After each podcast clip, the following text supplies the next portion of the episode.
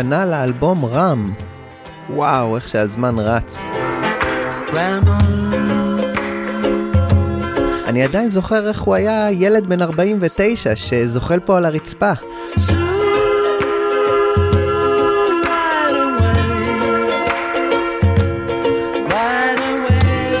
אהלן אהלן, מה שלומכם?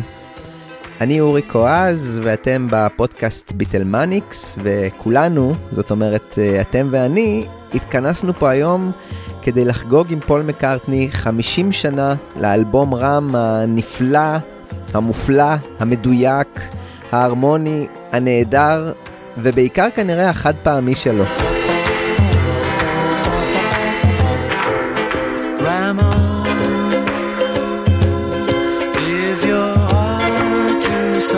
רם הוא חד פעמי לא רק בגלל השירים וההפקה המופלאה, אלא כי הוא משקף תקופה חד פעמית בחייו של פול מקארטני.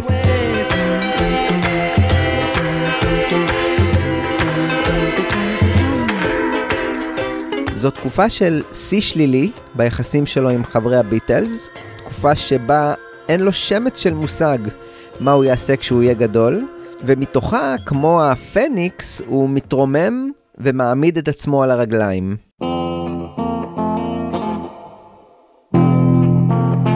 עם האלבום הקודם, מקארטני היה סוג של אלבום ביניים בין הביטלס לתקופת הפוסט ביטלס שלו, ומעין ניקיון מערכות כדי להוציא את שאריות הביטלס החוצה ולפנות מקום לדבר הבא, במידה מסוימת רם מבחינתי הוא אלבום היצירה המגובש הראשון של מקארטני שמבטא את תקופת פוסט הביטלס שלו, שמתחילה ככה לאט לאט לעמוד בפני עצמה. זה גם אולי אלבום הבכורה הבאמת אמיתי שלו, שמביא קונספט חזק ואמירה ברורה.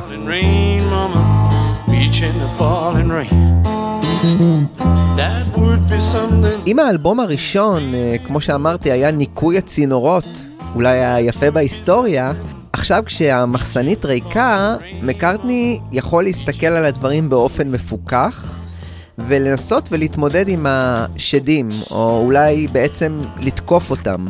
אם פלסטיק אונו בנד היה אלבום הטיפול הפסיכולוגי של לנון, אז זה אלבום הטיפול העצמי של מקארטני.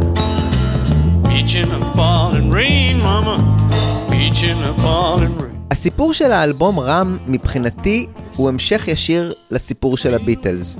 הוא נוצר במהלך תקופה קשה מאוד שעברה על מקארטני, אולי הקשה ביותר ביחסים בין חברי הביטלס, וכדי להבין את הרקע מאחורי האלבום, אני אחזור אחורה בזמן לאפריל 1970, שהוא uh, תאריך יציאת האלבום מקארטני.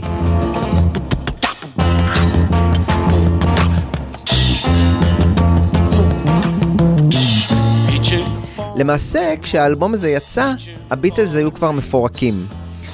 אמנם זה ספוילר אה, לסדרת 1969 בפודקאסט, אבל בספטמבר 1969, לנון הודיע קבל ביטלס ואלן קליין שהוא מבחינתו סיים עם הלהקה. אלן קליין מבחינתו ביקש ממנו לשמור את זה בינתיים לעצמו ולא לפרסם את העניין כדי לשמור על הצד העסקי ולא לעורר את התקשורת. מקארטני שהבין שאין לו יותר להקה ביד, ארז את המשפחה ובילה את זמנו בחווה בסקוטלנד.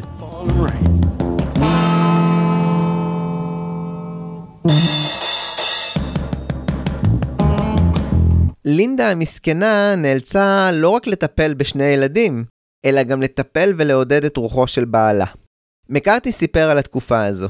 אני לא יודע איך מישהו היה יכול לחיות איתי אז. הייתי פשוט ערימת פסולת בעיני עצמי. הייתי חסר שליטה, עם מחשבות ריקניות שהתגלגלו לי במורד הנשמה. פול הלך וגידל זקן, לא התקלח במשך ימים, והחל לשתות ולהתמכר לוויסקי. הוא פשוט נראה כמו הומלס, ולא כמו מקארטני הגדול והחזק מהביטלס. לאט לאט, לינדה שהתמידה בקור הרוח שלה, הצליחה להעביר אותו למוד משפחתי, אוהב, מחבק. I'm amazed the way you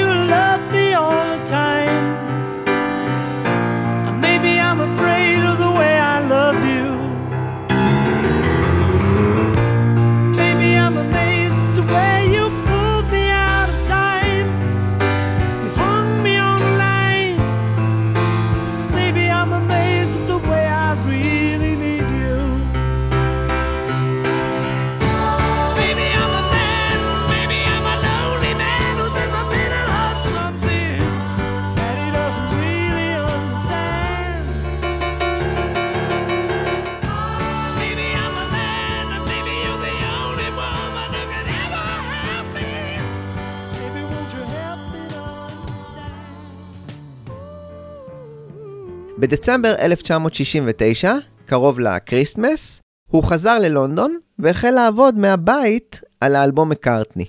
אני לא ארחיב כרגע על האלבום הזה כי הוא אולי זכאי לפרק משל עצמו, אבל כשהסתיימו העבודות על האלבום, מקארטני קבע את תאריך יציאתו באפריל, והודיע על כך לחברת אפל, אבל לשאר הביטלס ולאלן קליין היו תוכניות אחרות.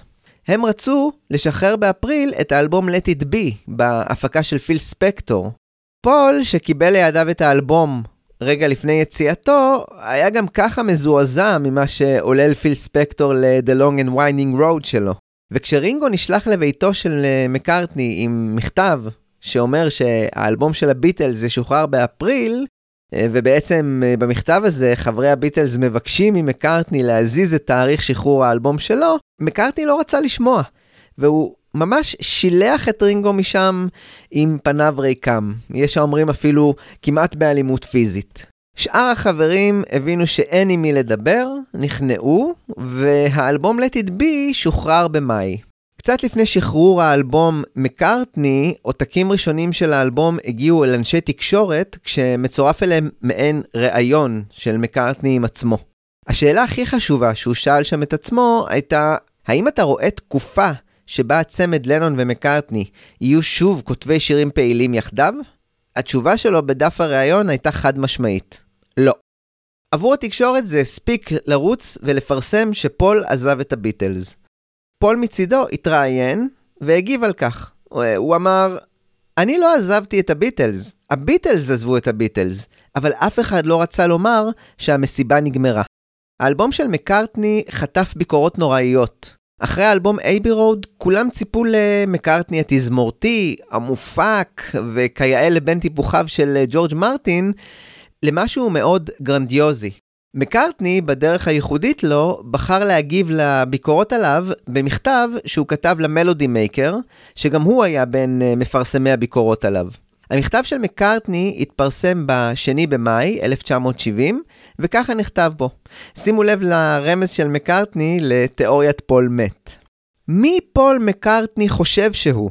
אנחנו לא שומעים ממנו במשך שנה, ואז הוא יוצא מהמנזר המסתורי שלו, ומוציא את התקליט החדש שלו באופן מטורף. האם הוא באמת חושב שנאמין שהוא ניגן בכל הכלים? בוא נודה בזה שק דואר, אנחנו לא פריירים. זה ברור שלג'ורג' מרטין הייתה יד בדבר.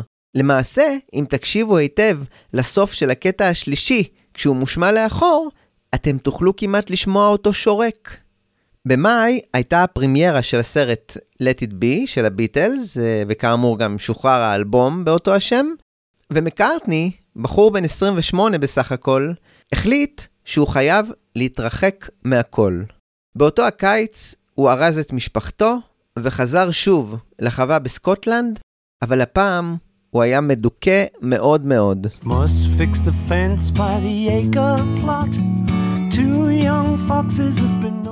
התרפיה של פול החלה להיות גישת ה-do it yourself. הוא התחיל להסתובב בחווה עם אה, מגפי הגומי הגבוהות שלו, ופשוט לעבוד ולתקן את הדברים שהיו דחופים. גדרות שנפלו, תיקוני גג ואת uh, רצפת המטבח. לינדה, שראתה שפול משתפר, חזרה לתחביב ישן שלה, רכיבה על סוסים. פול הצטרף אליה, וככה הם בילו ימים ברכיבה והתאהבות בחיה המופלאה הזו. We'll.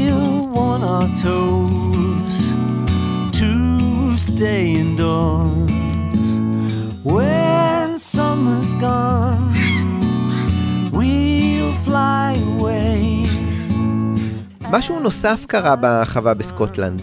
פול כתב המון המון המון שירים. בחלקם הוא תיאר את הלך הרוח שלו, ובחלקם הוא פשוט שפך את האגרסיות שהיו לו על המצב שאליו הוא נקלע. את חלקם של השירים הוא גם הקליט כדמואים, מאוד התחלתיים. ליתר הדיוק היו לו 29 אה, דמואים.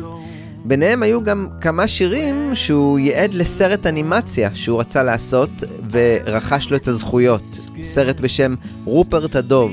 עבור רופרט הדוב היו לו אה, למשל אה, את אה, Sunshine Sometime וקטע אינסטרומנטלי בשם גיטר סונג ושיר נוסף שהוא כתב בשם Little Lamb Dragonfly. And find the sun when winter comes. Must fix the fence by the acre plot. Two young foxes have been nosing around, and the lambs and the chickens won't feel safe. השהייה שלהם בחווה בסקוטלנד לא העלימה את הבעיות בלונדון.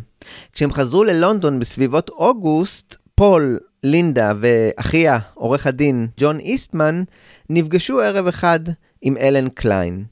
הבקשה היחידה של פול מאלן קליין הייתה שהוא יאפשר לו להפריד את העסקים שלו מאלו של הביטלס. ההכנסות שהגיעו לו בין היתר מאלבום מקארטני נכנסו עד עכשיו לחברת אפל. קליין סירב לזה בכל תוקף. להצעה אחרת שהועלתה, שפול פשוט ייקח 25% מההון של החברה וילך, קליין עוד היה מוכן להקשיב, אבל הוא לא עשה עם זה שום דבר. בצר לו, פול כתב לג'ון מכתב, וממש התחנן שיאפשר לפחות לאחרים לצאת מהמלכודת הזו. הוא קיבל חזרה גלויה, שבה היה כתוב איך ולמה. פול ענה לו, איך? בפירוק השותפות שלנו. למה? כי אין שום שותפות. ג'ון ענה לו שאם ג'ורג' ורינגו בעניין, הוא יחשוב על כך. אבל כמו עם אלן קליין, גם העניין הזה לא הגיע לשום מקום. פול התייעץ עם ג'ון איסטמן, שהגיע למסקנה הבלתי נמנעת. מכיוון שאלן קליין לא הפר את החוזים שלו עם חברת אפל, ג'ון איסטמן ייעץ לפול לתבוע את ג'ון, ג'ורג', רינגו ואת חברת אפל. וכל זה כדי להגיע למטרה הנחשפת, לפרק את השותפות איתם. פול לא ענה. בינתיים, התשוקה המוסיקלית של פול הרימה את ראשה, ומקארטני החליט שהוא רוצה לעשות שוב מוזיקה. היו לו עכשיו מלא שירים, אבל הפעם, אחרי כל הביקורות הקוטלות לאלבום מקארטני, הוא רצה לעשות את זה אחרת, או בצורה נכונה יותר מבחינתו. ואם אפשר, אז איפה שהכל קורה, בארצות הברית ובניו יורק. הוא לא הסתפק רק בזה, התכנון היה לגייס את הנגנים המובחרים שניו יורק יכלה להציע. אז מתי הגיעו המקארטנים לארצות הברית, להקלטות של רם? אני מודה שיש בלבול גדול בין התאריכים, בין כל המקורות שקראתי, והבלבול הזה סביב תאריך ההגעה של המקארטנים לניו יורק נבע מסיבה אחת פשוטה. הם לא הגיעו לארצות הברית פעם אחת, אלא שלוש פעמים כדי להקליט את רם, ומשום מה זה מאוד בלבל חלק מהמקורות. הפעם הראשונה בה הם הגיעו לניו יורק הייתה בתחילת אוקטובר 1970. הם הגיעו בהפלגה על סיפונה של הקווין אליזבת השנייה, שייט שבו כל משפחת מקארטני, לינדה, פול, הדר, אה, בתה של לינדה מנישואיה הקודמים לג'ו מלוול, וגם עם מרי הקטנה, שהייתה בת קצת יותר משנה. מקארטני, שחיפש להוריד פרופיל על סיפונה של האונייה, חבש כל הזמן משקפי שמש. סיפור מפורסם הוא שאחת הנוסעות באוניית היוקרה הזו ניגשה אליו ואמרה לו, אליזבת טיילור נמצאת על הסיפון, והיא לא חובשת משקפי שמש. מקארטני סינן לעברה, אני לא אליזבת טיילור. אחת ההוכחות החותכות להיותם של המקארטנים באוקטובר בניו יורק, הן תמונות נהדרות שלהם שם בהלואוין של 1970 שהתרחש בסוף אוקטובר. בתמונות האלה הם מצולמים בתחפושות, ואלו באמת אה, תמונות משפחתיות נהדרות. כדי לצלוח את הבלבול הזה בתקופת ההקלטות של רם, בפרק הזה, אני אתן בתקופות השונות של ההקלטה סימנים. תקופת אוקטובר עד נובמבר 1970 תיקרא הפאזה הראשונה של ההקלטות, שהתרחשה באולפני CBS או קולומביה בניו יורק, ובהם הוקלטו השירים באופן בסיסי.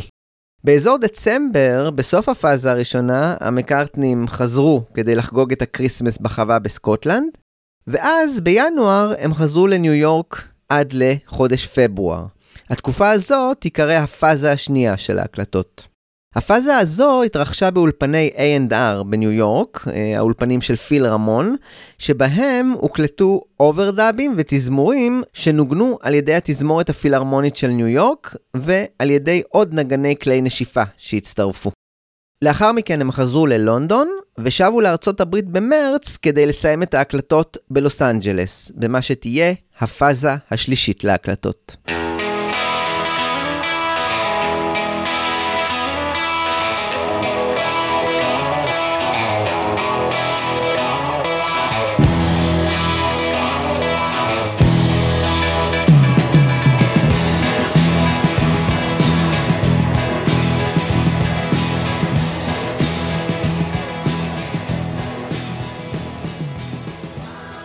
שני אירועים חשובים קרו בזמן שפול ומשפחתו שהו בניו יורק, ופול היה מצוי בפאזה הראשונה של רם. לטעמי, האירועים הללו השפיעו מאוד על המתווה ההפקתי של האלבום בהמשך, שכבר התחיל להתגבש בראשו של פול. האירוע הראשון היה יציאת האלבום המשולש של ג'ורג' הריסון ב-27 בנובמבר 1970. לטעמי האלבום הזה היה אולי הטריגר הראשון להחלטה של מקארטני לעשות משהו אחרת.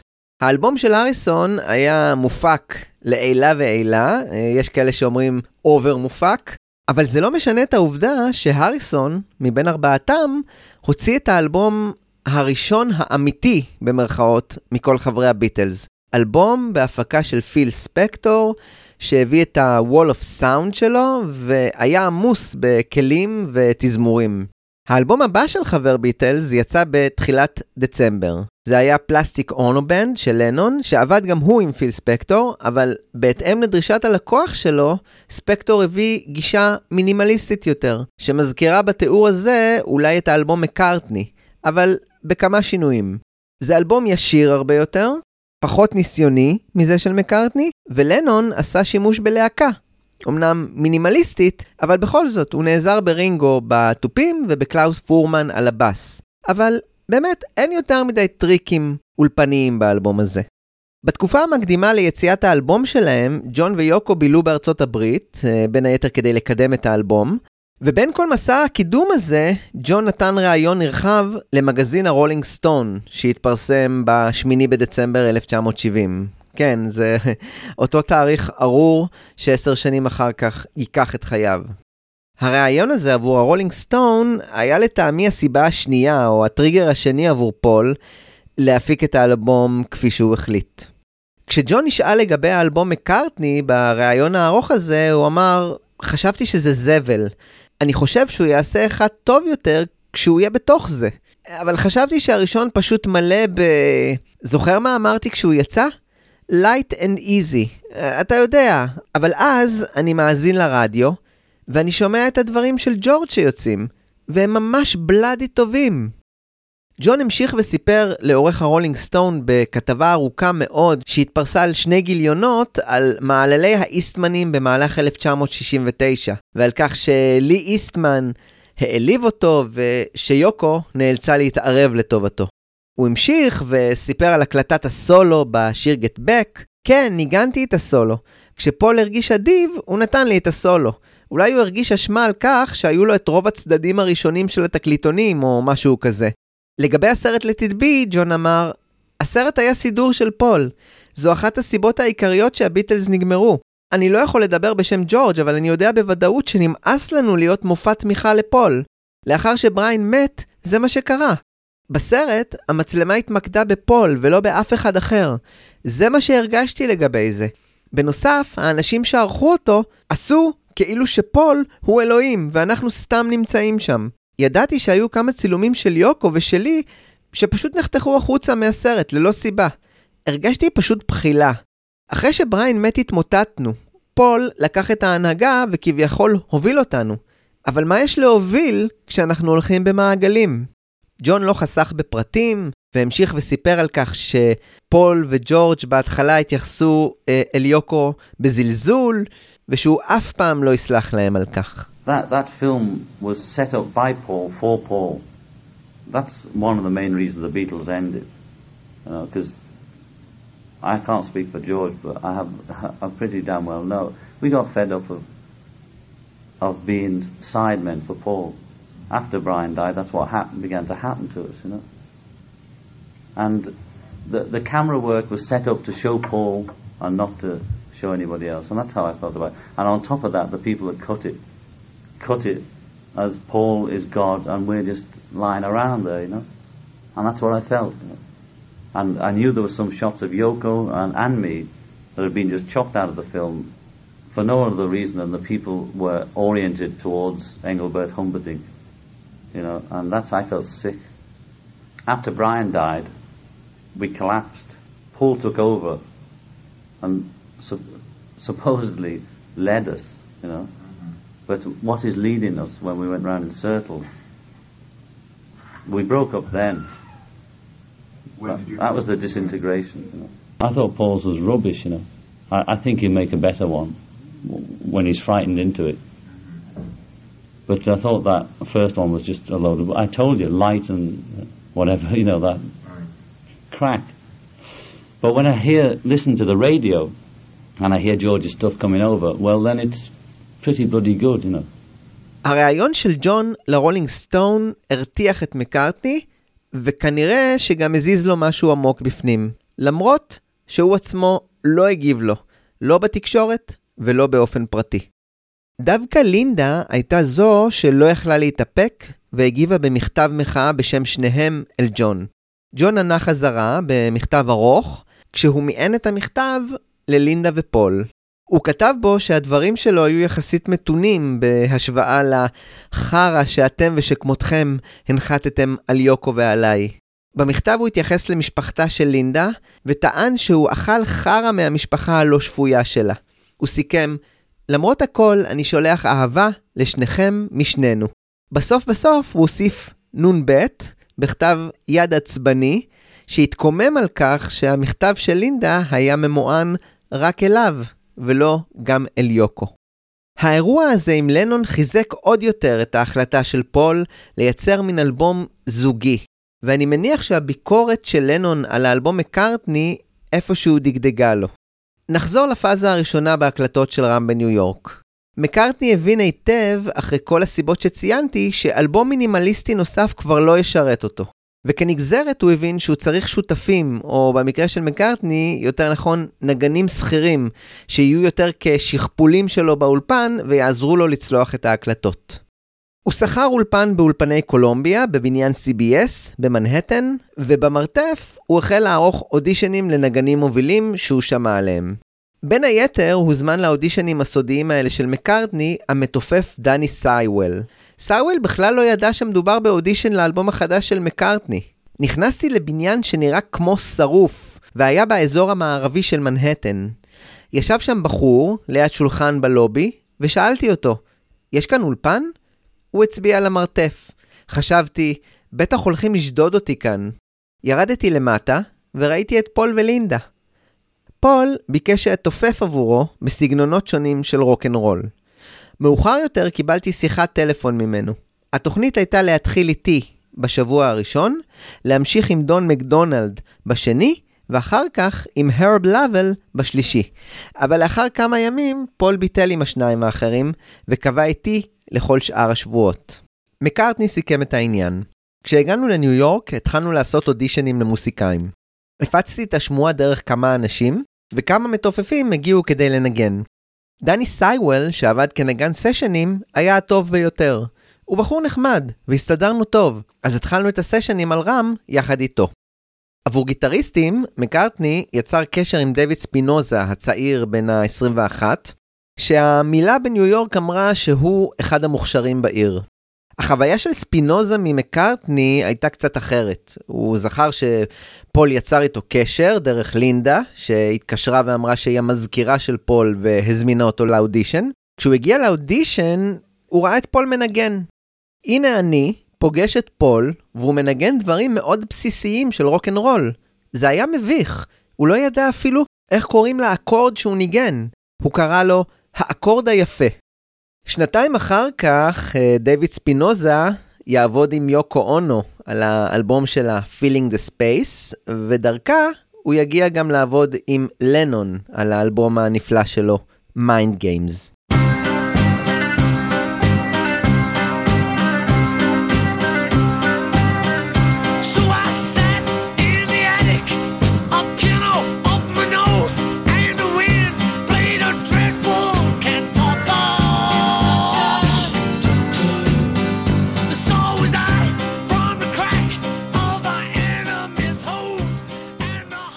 השיר הראשון שאיתו התחיל מקארטני לנסות ולהרגיש את הנגנים החדשים ולהיכנס לאווירת ההקלטות, היה קטע לא טריוויאלי וזועם בשם Monkberry Moon Delight.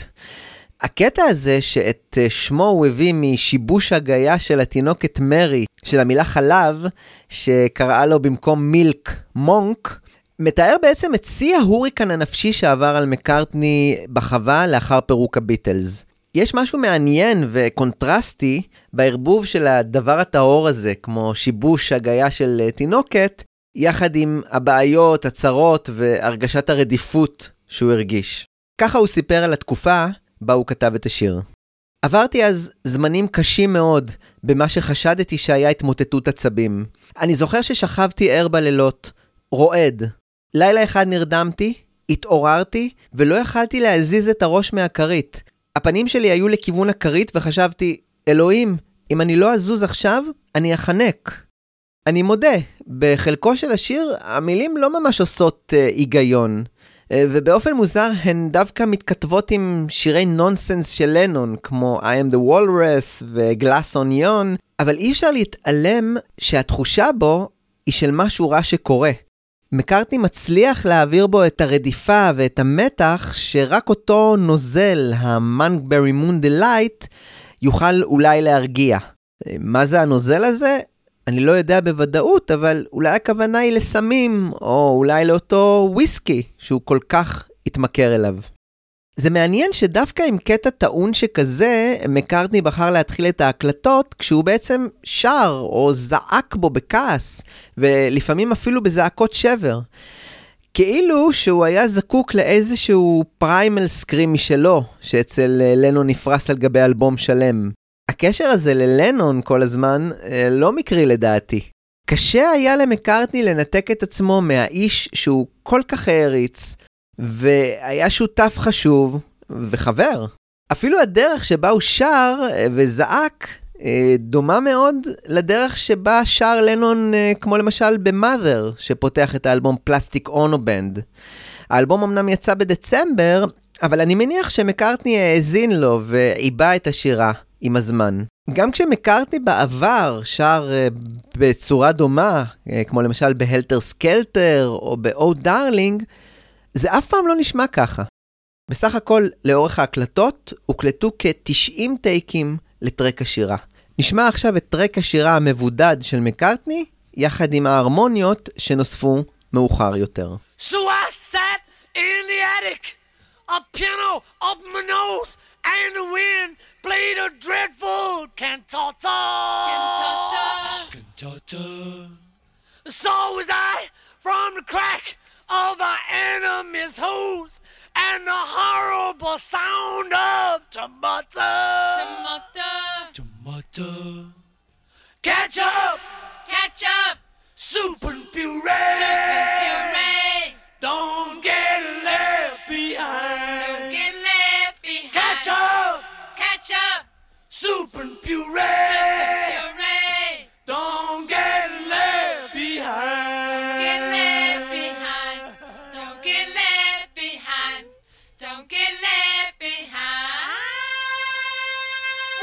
A rattle of rats had awoken, the sinews, the nerves, and the veins, my piano is boldly outspoken and attempts to repeat his refrain.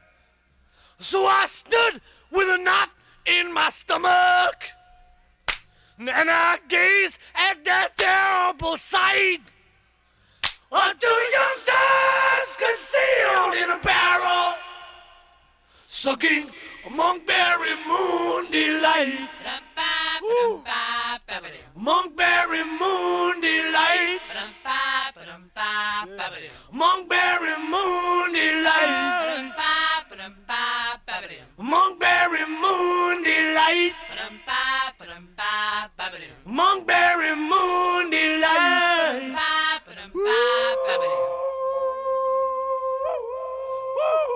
בדמו שהקליט מקארטני בחווה לשיר הזה, הוא מבצע יחד איתו שיר שנקרא Frenzy, שביצע ג'יי הוקינס, שקיבל גם את הכינוי Screaming ג'יי הוקינס. ג'יי הוקינס היה אה, אמן אמריקאי שאהב לבצע את השירים שלו באופן מאוד תיאטרלי, ווקאלי, מאוד מיוחד נקרא לזה. נשמע קטע קטן מפרנזי של הוקינגס מ-1957.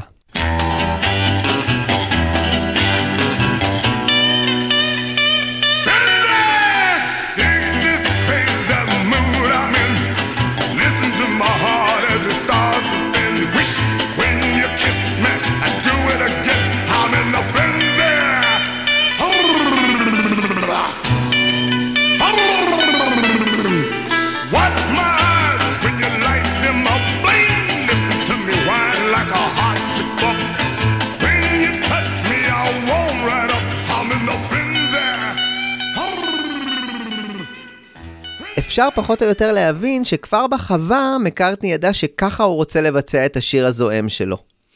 שנה אחר כך, ב-1972, Screaming ג'יי הוקינס הבין את ההקשר וביצע גרסת כיסוי משלו לשיר של מקארטני.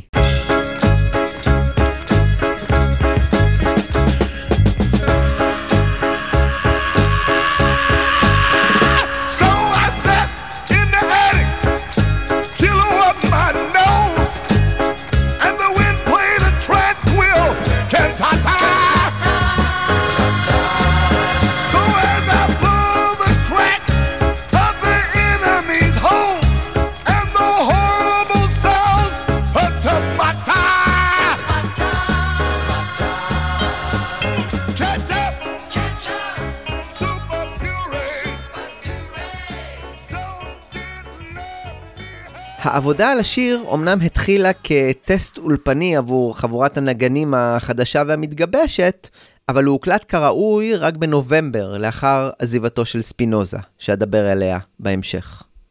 לאחר ההתחממות באולפן עם Monkberry Moon Delight, הלהקה התחילה להעלות הילוך ולעבוד על אמת. דני סייוול סיפר ששיטת העבודה הייתה שיר ליום. מקארטני היה מגיע בבוקר, מנגן את השיר החדש על הפסנתר או על הגיטרה האקוסטית, וכל היום הם היו עובדים עד שטרק הבסיס היה מוקלט, על פי ההוראות המדויקות של מקארטני.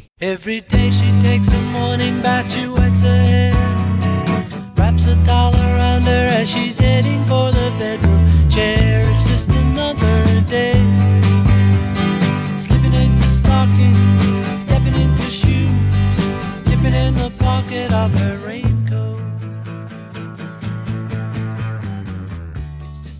ב-12 באוקטובר הם התחילו לעבוד על Another Day, שיצא כסינגל הסולו הראשון של פול, והראשון שנשא את שמם של פול ולינדה מקארטני בפברואר 1971. השיר היפהפה הזה הוא ממשפחת הדמויות של מקארטני, והוא מספר על דמות נשית בודדה בניו יורק, או כמו שדני סייוול קרא לו כשהוא שמע אותו לראשונה, אלינור ריגבי בניו יורק. אני אגב אוהב יותר לחשוב עליו כשיר המשך שמספר על הנערה מ-She's Living Home, ומה קרה לה כשהיא התבגרה ואת האכזבה שלה מהחיים כבוגרת. זה קטע יפהפה, מלודי, רך מאוד, אה, לעומת הקטע הקודם שהוקלט, והוא מכיל הרמוניות נהדרות של אה, פול ולינדה, קטעי מעבר נהדרים של גיטרות, ועבודת בס נהדרת ממש. השיר הזה נכתב עוד בתחילת 1969 ובוצע לראשונה באולפני טוויקנהאם, כשהביטלס היו בחזרות עבור פרויקט גט בק. נשמע קטע קטן מפרויקט גט בק.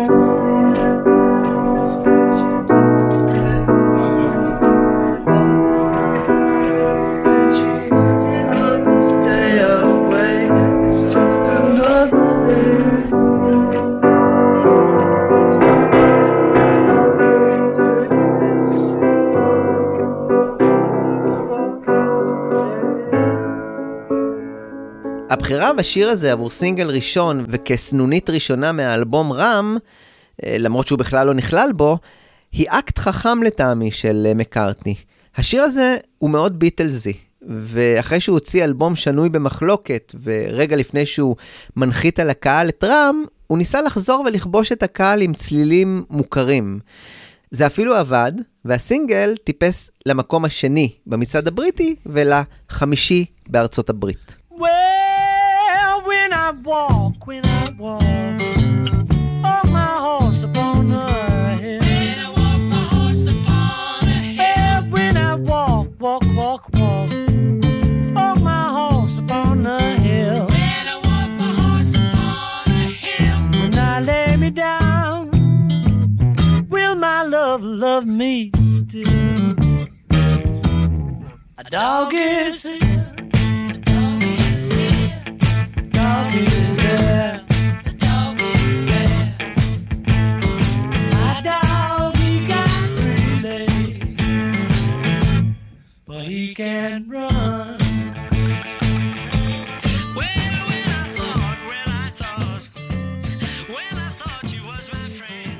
השיר הבא שהוקלט במרתון ההקלטה של מקארטני לאלבום הבא שלו, היה שיר ביקורת סרקסטי על חבריו לביטלס ועל לנון בפרט. לקטע קוראים Three Legs, וכשהוא נכתב בחווה, הוא נקרא עדיין Dog is Here.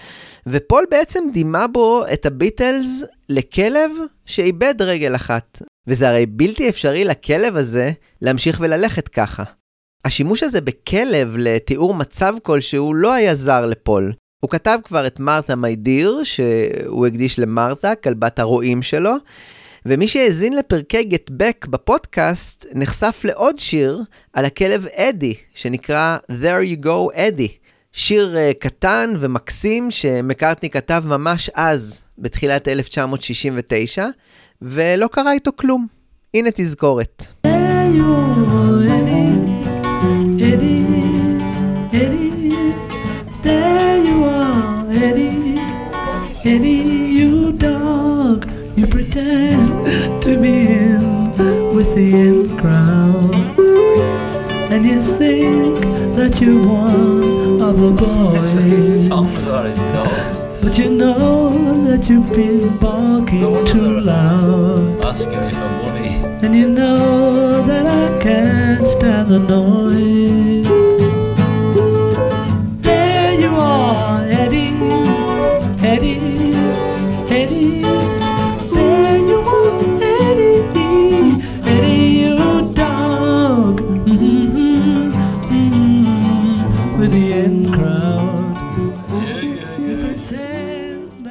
הכלב, שהוא סמל הנאמנות לאדם, הופך באבחה אחת בשיר להיות בוגדני, ומשאיר את מקארטני מאוכזב ומבולבל. אחר כך פול עבר לדבר על הזבוב, הזבוב בעל הרגל האחת, וכאן אני כמעט בטוח שמדובר בג'ון. יכול להיות שזה אולי אפילו רפרנס לסרט פליי של ג'ון ויוקו, ואותה רגל אחת שג'ון נשאר איתה לדעתי היא יוקו. מצד שני, פול משתמש בכפל המילה של fly גם כלעוף ולהיות חופשי, והדו-משמעותיות הזאת אה, פשוט נהדרת, וממצה את ה essence של מה שקרה לפול. הוא נבגד, אבל הבגידה הזאת גם התוותה עבורו את החופש של לעשות ככל העולה על דעתו. נשמע ביצוע אקוסטי של אה, מקארטני מ-2001 אה, עבור הסרט Wingspan, ושימו לב לתהייה שלו בסוף, אחרי כל כך הרבה שנים. Well, when I walk, walk my horse upon a hill, no walk my horse upon. When I walk, walk my horse upon a hill, when I walk my horse upon. When I lay me down, will my love love me still? A dog is here dog is there. My dog, he got three legs, but he can't run. A fly flies in, a fly flies out. Now my fly, he got three legs but he can run.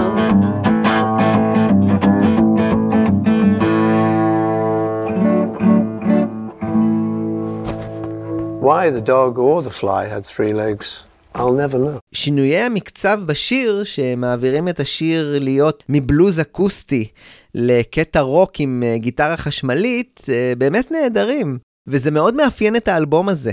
אחר כך יש החלפת מקצב בפעם השנייה למעין בוסה נובה, ושוב פעם סיום בקטע גיטרות חשמלי יפהפה.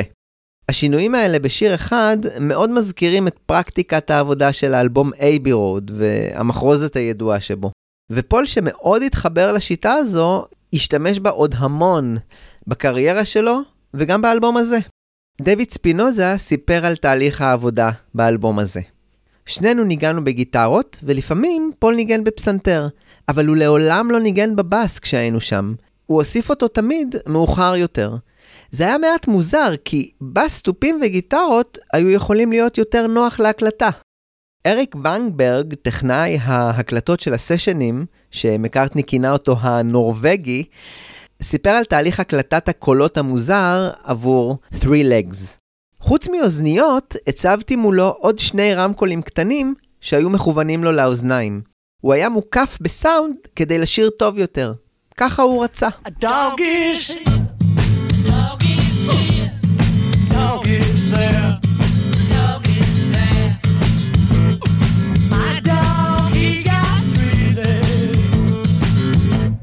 But he can't run.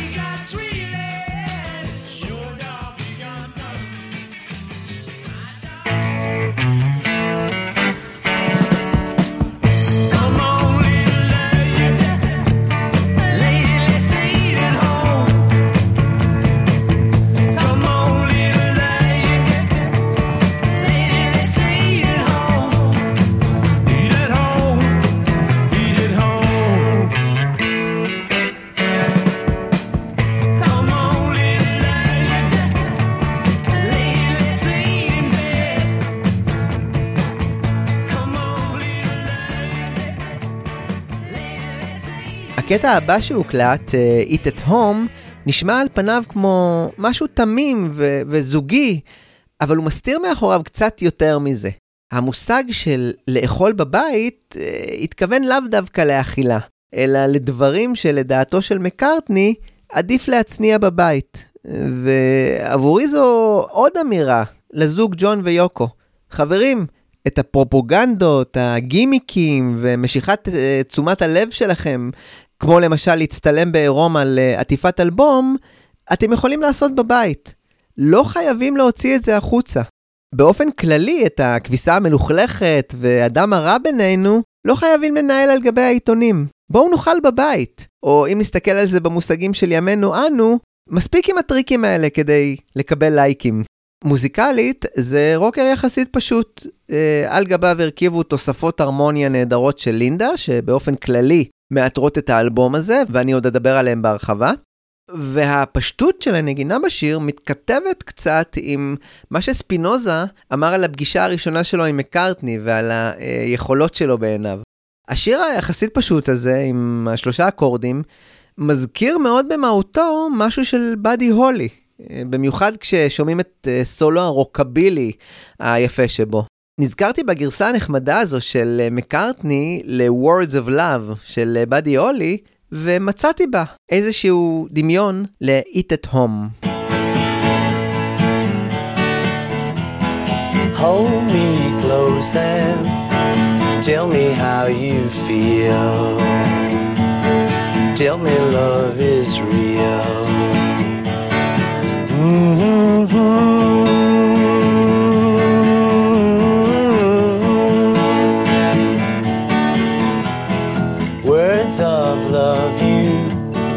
Whisper soft and true. Darling, I love you.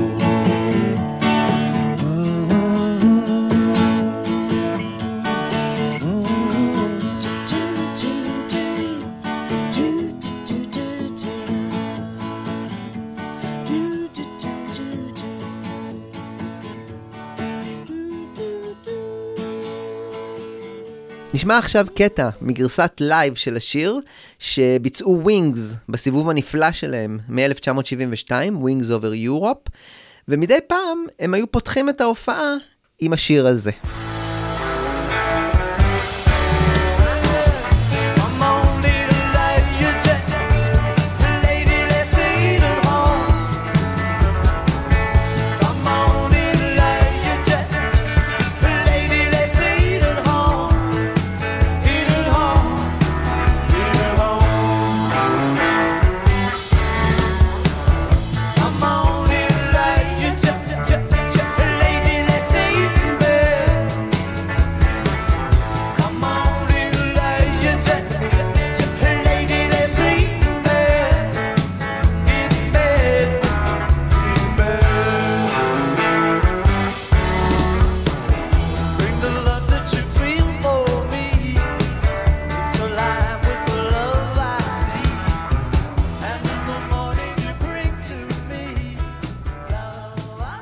עוד שיר שהוקלט באותם סשנים ולא נכנס בסופו של דבר לאלבום רם, אה, אלא לאלבום Red Rose Speedway, היה Get on the Right Thing. ככה סיפר דני סייוול המתופף על ההקלטה של השיר. הקלטנו את טרק הבסיס כשפול היה על הפסנתר, ספינוזה היה על הגיטרה החשמלית, ואני ניגנתי על התופים כשהם מכוסים במגבת, כדי לנסות להשיג סאונד ביטלסי, ובניסיון להיות רינגו. חדי האוזן ביניכם שהאזינו לשיר אה, באלבום Red Rose Speedway, ישמעו את פול אה, בדקה שלוש בערך אומר My plug came out, אה, ולא סתם. דני סייוול סיפר בשלב מסוים, האוזניות של פול הפסיקו לעבוד, אבל הוא המשיך בכל מקרה להקליט, ולא תיקנו את זה בעריכה ולא במיקס. הנה מיקס מוקדם שיצא לשיר בקופסת ה Archive Collection לאלבום Rose Speedway ב-2018, ואפשר לשמוע במיקס המוקדם הזה את הקרבה יותר לרם בגישה, מאשר מה שנכנס בסופו של דבר לאלבום Red Rose Speedway.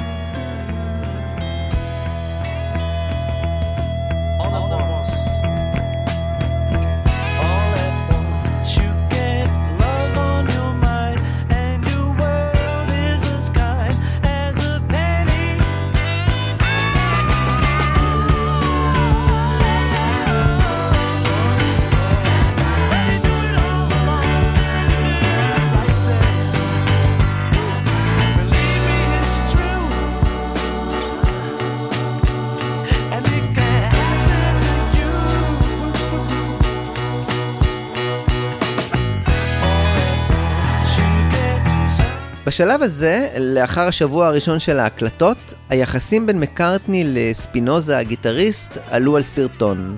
מקארטני שביקש מחברי ההקלטה להתמסר להקלטות של האלבום ולא לקבוע עוד סשנים אחרים בשבועיים שנותרו, הצליח לעצבן מאוד את ספינוזה שרצה לשלב עוד עבודות תוך כדי. ספינוזה החליט שהוא עוזב את הסשנים, ובצר לו, מקארטני גייס לשורותיו את הגיטריסט יו מקרקן, שגם שמו יצא למרחוק. הוא היה בן גילו של מקארטני, ובאופן מוזר, גם הוא יעבוד עם ג'ון ויוקו. הפעם על האלבום פנטזיה כפולה.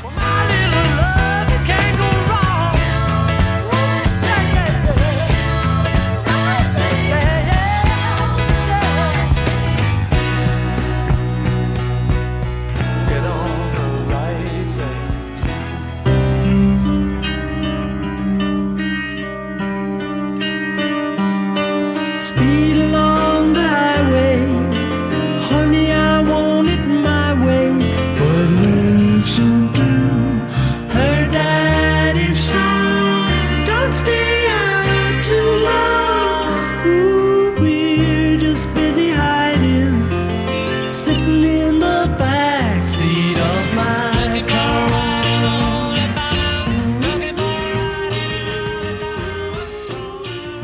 בליינאפ החדש עם יו מקרקן, החבורה התחילה ב-22 באוקטובר לעבוד על אחד השירים היפים ביותר של מקארטני. שיר בשם The Backseat of My Car, שכבר עלה בסשנים של Get Back, כקטע פסנתר ראשוני של פול.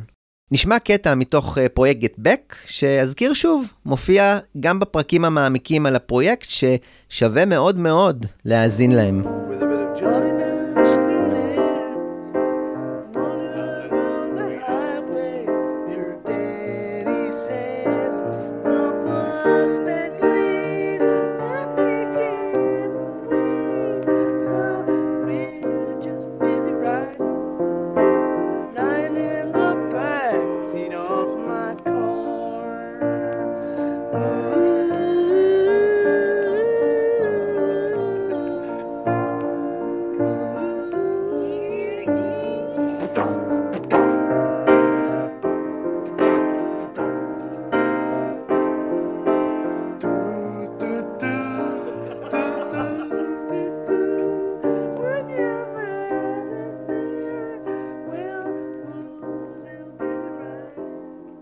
מאז פרויקט Get Back, השיר עבר גלגולים עד שהגיע להקלטה בניו יורק. אה, משיר פסנתר פשוט, הוא עבר טיפול אייבי רודי, ונוספו לו שינויי המקצב האופייניים. אה, אפשר לשמוע שהשיר עובר ממקצב איטי למהיר, וחוזר חלילה.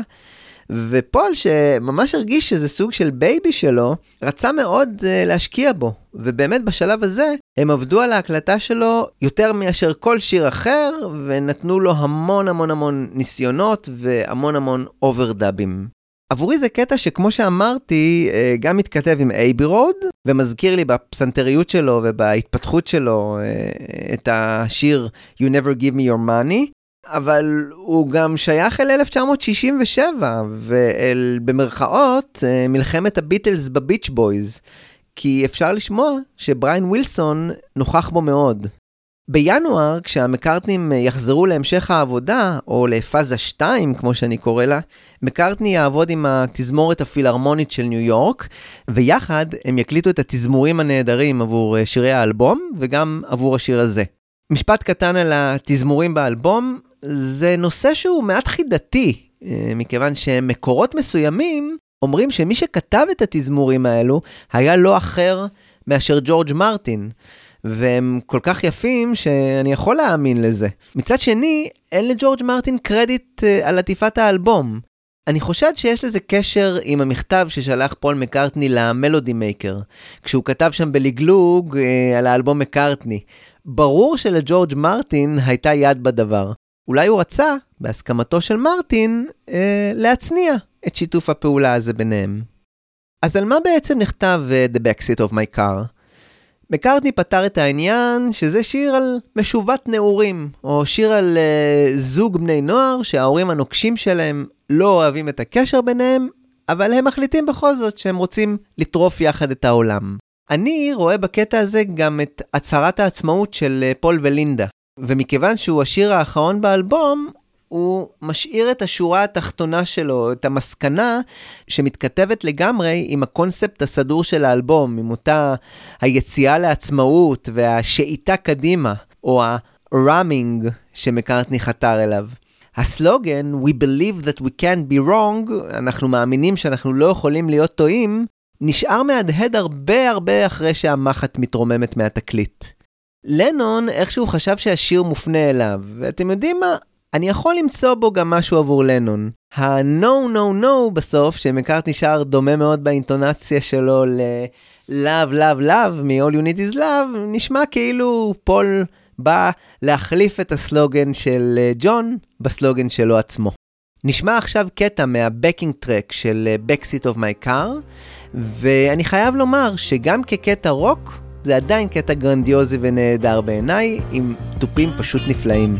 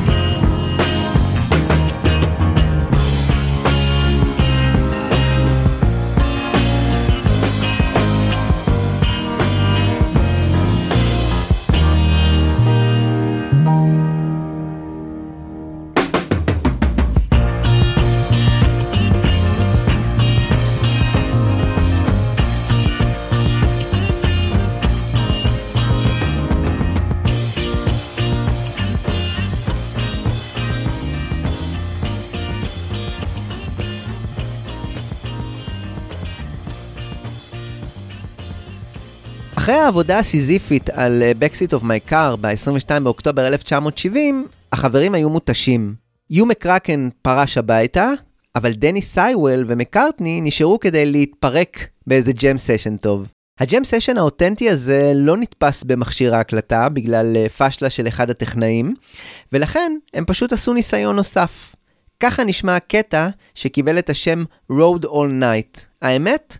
אחלה jam session שמאוד מאוד מזכיר את איך שייפתח האלבום הבא של מקארטני והראשון של Wings, Life, שהוא אלבום פשוט נפלא ו-underrated באופן משווע.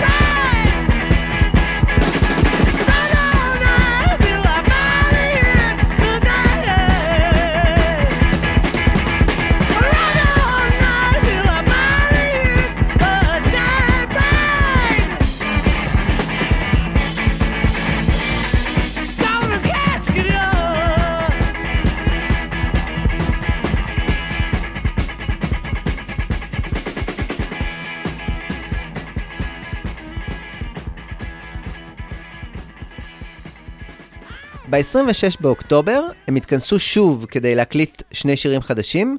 השיר הראשון נקרא A Love for You, שלא נכלל באלבום Ram. זה קטע חמוד, אבל בהחלט חלש יותר משאר השירים שנכנסו לאלבום. אין לי יותר מדי מה לומר עליו, אבל ב-2012 הוא עבר מיקס מחודש ונכלל ב Archive Collection של Ram. צריך לציין שבתחילת שנות ה-80 הוקלטו עבורו עוד אוברדאבים, והייתה מחשבה לכלול אותו באלבום Cold Cuts, שאמור היה לאחד כל מיני קטעים זנוחים שכאלה. הנה קטע מהמיקס של 2012.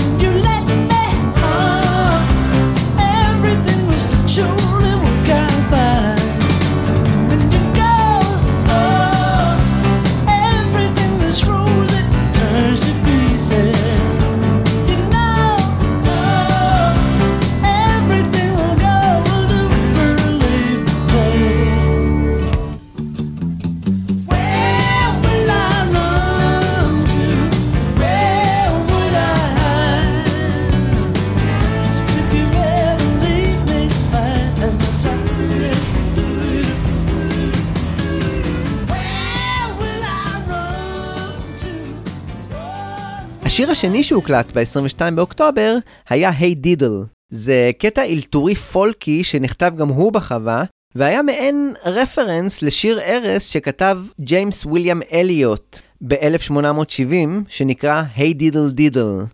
נשמע עכשיו קטע מסשן משפחתי שנערך בחווה, וקצת ממיקס שהכין דיקסון ון ווינקל, שהיה טכנאי אה, באולפני A&R, ועוד נדבר עליו. המיקס הזה הוכן מתוך ההקלטות לאלבום רם, בהשתתפות כל ההרכב.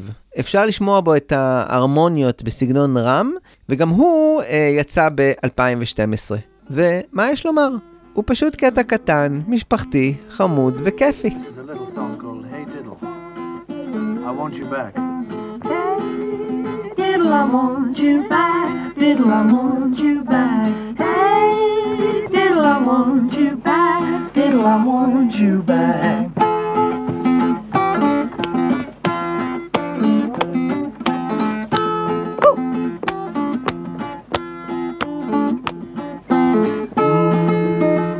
She can't be found, but love doesn't care. Doesn't care. Don't despair. The next time around, she'll be there.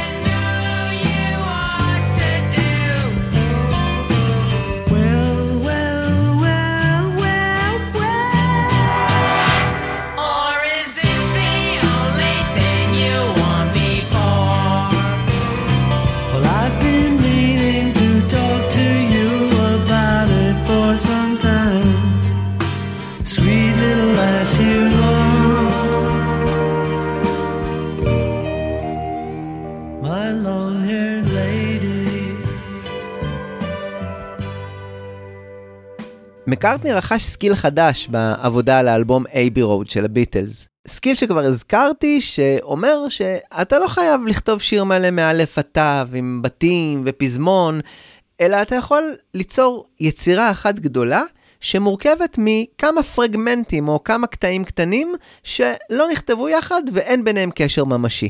גם בקטע Long Haired Lady, מקארטני עשה שימוש באותה שיטה. בסשנים של רם, בפאזה הראשונה, השיר הוקלט ללא המנטרה אה, Love is Long. בשלב מאוחר יותר הוקלט גם החלק הזה, ואז שניהם חוברו יחדיו עם התזמור המקשר. המוטיב החוזר בכל היצירה הזו היא לינדה. אה, אותה ליידי עם שיער ארוך, שהיא גם חלק אינטגרלי מהקונספט של השיר, ו- ולא רק בהרמוניות היפות. למעשה אפשר לשמוע שבחלק הראשון של השיר מתנהל איזשהו דו-שיח בין בני הזוג. אם זה לא היה מספיק מורכב עד עכשיו, כשהגיעה הפאזה השנייה של ההקלטות, ומקארטני עבד עם הפילהרמונית של ניו יורק ועם עוד אה, נגני כלי נשיפה, הוא בחר לנסות ולייצר איזושהי קקפוניה תזמורתית, או איזשהו בלגן שלם של כלי נשיפה, שהוכנס לסוף הקטע.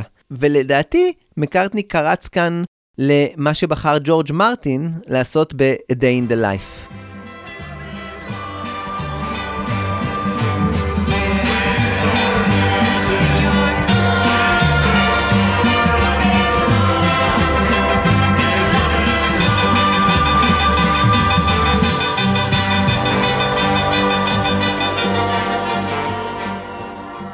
מה שנהדר בשיר הזה הוא שלמרות כל הטררם התזמורתי וההרמוני והשכבות, בסך הכל מסתתר לו מאחורה קטע רוק קאנטרי יפה ומאוד פשוט של אה, להקה קטנה, שלא מנגנת מתוחכם מדי, אבל יש לה מתופף פשוט אדיר.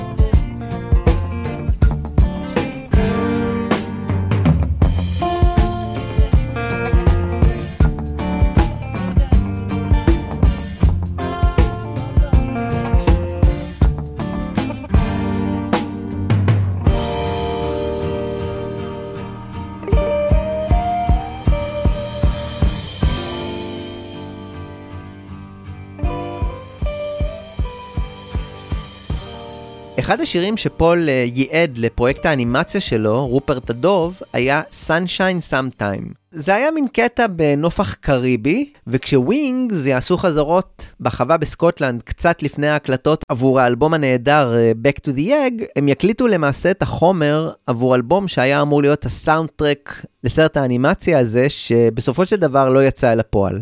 במיקס המוקדם, שהשתחרר בגרסת הדלוקס של אה, רם, זה עדיין רק קטע אינסטרומנטלי. נשמע עכשיו קטע מהמיקס המוקדם הזה וממה שאמור היה לצאת באלבום הגנוז ב-1978.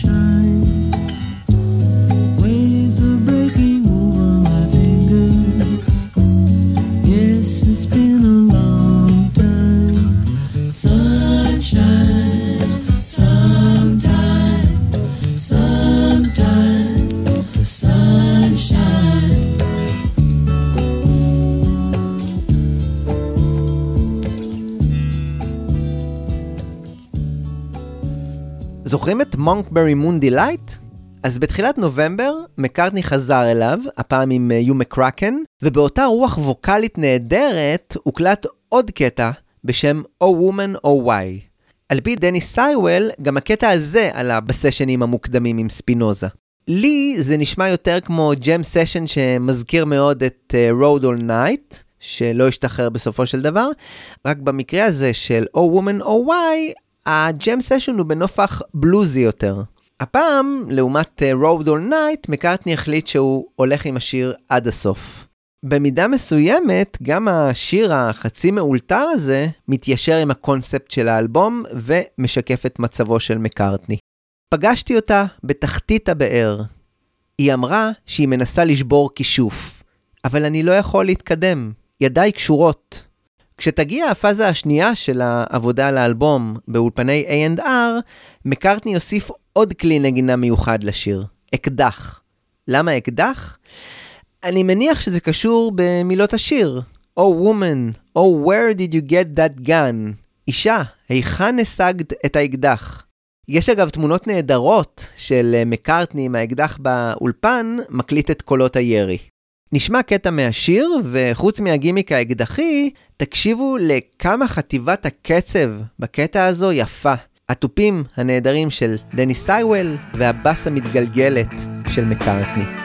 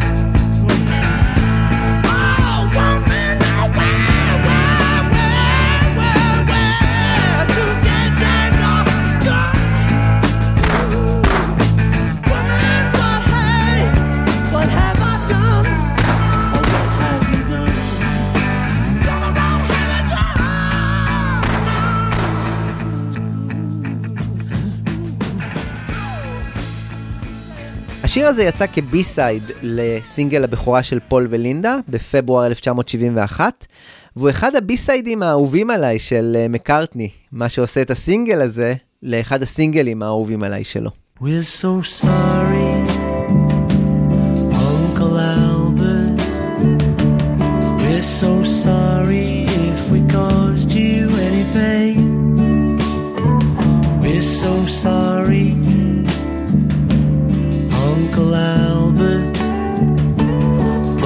there's no one left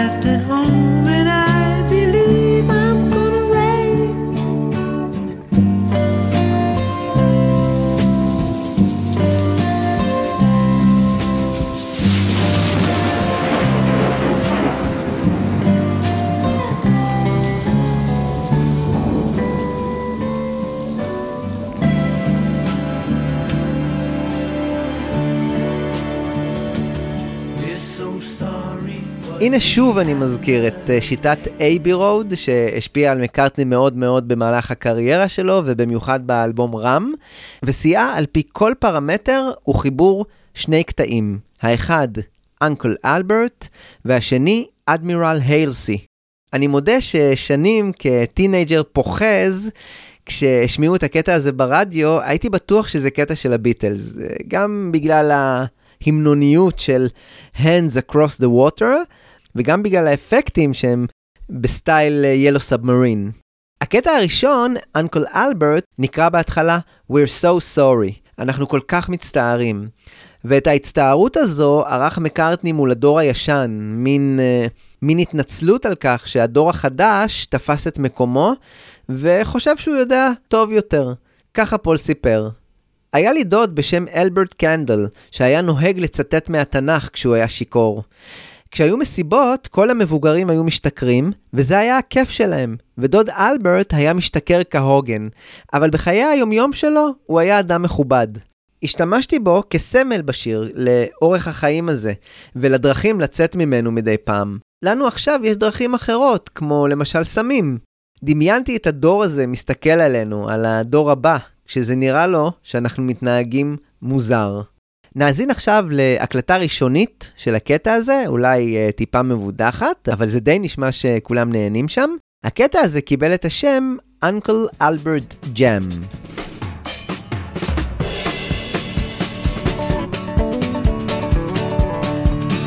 We're so sorry, Uncle Albert. Yes, we're sorry cause we caused you any pain. We're so sorry, Uncle Albert. won't have home and everything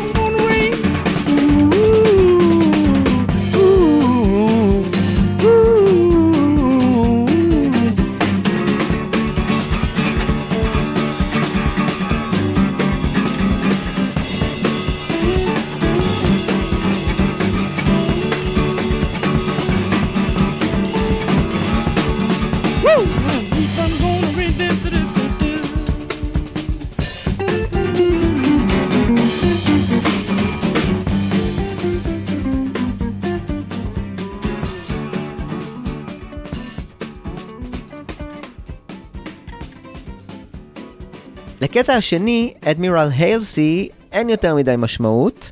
מקארטני פשוט אהב את השם הזה, ואפשר לשמוע את הדמיון הלא מקרי לדעתי ל-Yellow Submarine, הן באפקטים, וגם אם פשוט תחליפו את ה-hands across the water ב-We all live in Yellow Submarine, זה ממש ממש דומה. זה לא גורע מכך שזו עבודת הפקה פשוט מרשימה מאוד של פול, שאולי שוות ערך לדברים הגדולים שעשו הביטלס יחד עם ג'ורג' מרטין. התזמורים שמתכתבים מאוד עם הצד השני של אה, פסקול הסרט Yellow Submarine של ג'ורג' מרטין, הוקלטו בפאזה השנייה של ההקלטות, והם פשוט נפלאים ומוסיפים אושר נפלא לשיר הזה.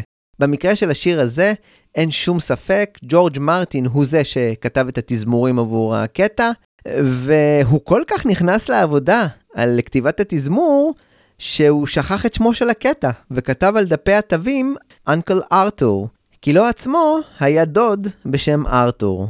כמו שניצח על התזמורת ביום בחיים, גם הפעם מקארטני ניצח על הפילהרמונית של ניו יורק בסשנים הללו, באולפני A&R, והנגנים מצידם חשבו לעצמם, מה הבחור העשיר הזה רוצה מאיתנו? עוד תוספות ועוד אוברדאבים לכל מיני אפקטים התווספו בפאזה השלישית של ההקלטות בחודש מרץ בלוס אנג'לס. נשמע עכשיו קטע מהחלק השני של המחרוזת הזו, ושימו לב למעבר התזמורתי בין שני הקטעים, אה, במיוחד לחצוצרה הצבאית ולבס. זה לא מקארטני, זו טובה.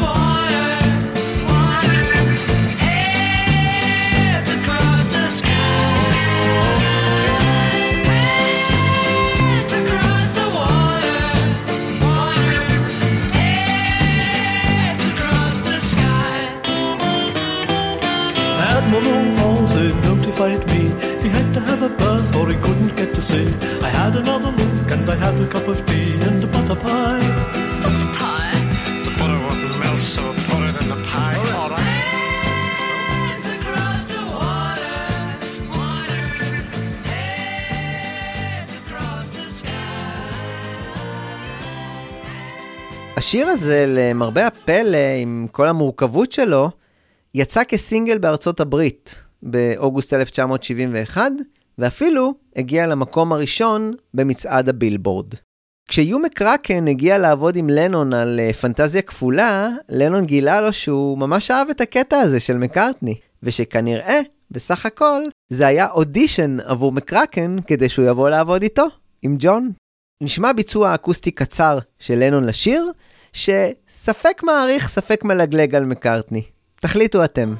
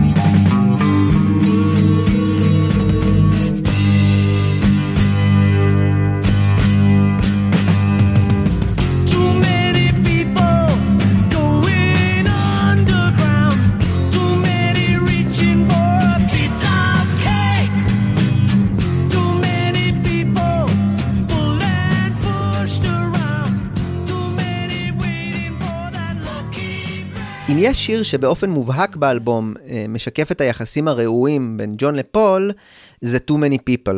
בשיר התגובה הזה של מקארטני לדברים שאמר לנון בריאיון, הוא השאיר מעט מאוד מקום לדמיון, וכשג'ון הקשיב לו, הוא פשוט יצא מדעתו. פול פתח את השיר עם Piece of Cake, שה-Piece of הזה היא אולי התגובה שהוא שמר כל כך הרבה זמן בפנים לדברים שאמר לנון בריאיון המפורסם לרולינג סטון. במקור הוא כתב יוקו took your lucky break and broke it in two. וכנראה שהוא חשב שזה אגרסיבי מדי, ושינה את זה ל-You took your lucky break. לטעמי ההצהרה הכי אגרסיבית של מקארטני בשיר היא Too many people preaching practices, don't let them tell you what you wanna be. שזה בעצם ביטול של כל מוסד ההטפה של ג'ון ויוקו, שהתחיל במרץ 1969. ומאז בעצם נמשך כל הזמן, ללא הפסק. הפתיחה הזו היא פתיחה חזקה מאוד לאלבום, ואחד השירים האהובים עליי ממנו. טוב, נו, זה לא חוכמה, אני אוהב את כולם. ככה סיפר מקארטני על השיר. Piece of cake, חתיכת עוגה, הפכה ל-piece of cake. וזה באמת שום דבר, זה לא מזיק, סתם מין חפירות קטנות שכאלה. אבל בשורה Too many people preaching practices, הרגשתי שג'ון ויוקו אומרים לכולם מה לעשות. והרגשתי שאנחנו לא צריכים שיגידו לנו מה לעשות. כל העניין של הביטלס היה שכל אחד לעצמו, חופש. פתאום זה היה כמו, אתם צריכים לעשות ככה וככה. מין סוג של אצבע שעושה נו נו נו, וזה עצבן אותי מאוד. התגובה של לנון בעתיד לא איחרה להגיע. בגלויה שצורפה לאלבום אימאג'ן, הוא הצטלם כשהוא מחזיק בחזיר, כמו שפול אחז באייל על עטיפת האלבום רם. אני חייב לומר שעצם זה שלנון לא שם את התמונה על גבי העטיפה עצמה, אלא רק בגלויה קטנה שמצורפת, כבר נשמע מתון בעיניי עבור לנון. אבל התגובה הכואבת יותר היה השיר How Do You Sleep, שבו הרשה לעצמו לנון להשתלח במקארטני ללא שום מעצורים. אה, הוא כתב שם למשל, פנים יפות מחזיקות שנה או שנתיים. הדבר היחיד שעשית היה yesterday, ומאז אתה רק another day. The only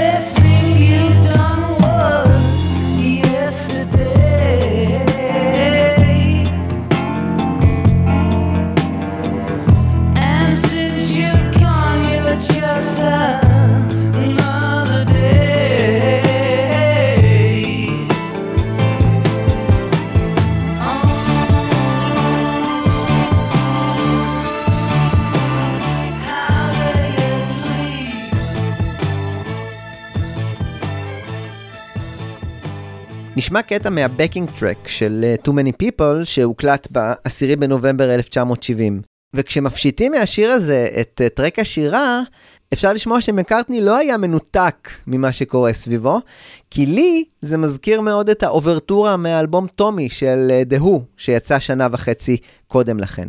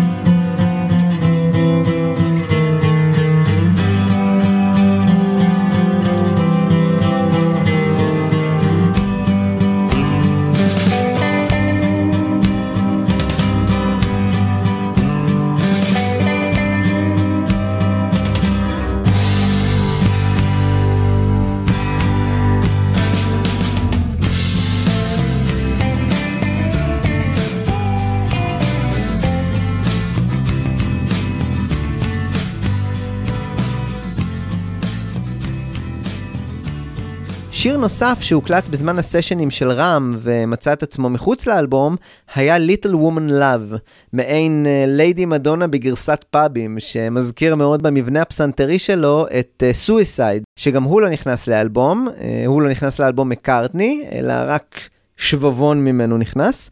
מבחינת הנגנים, רק מקארטני ודני סייוול ניגנו ב-Little Woman Love, כשמקארטני היה על הגיטרות והפסנתר, וסייוול היה על כלי ההקשה.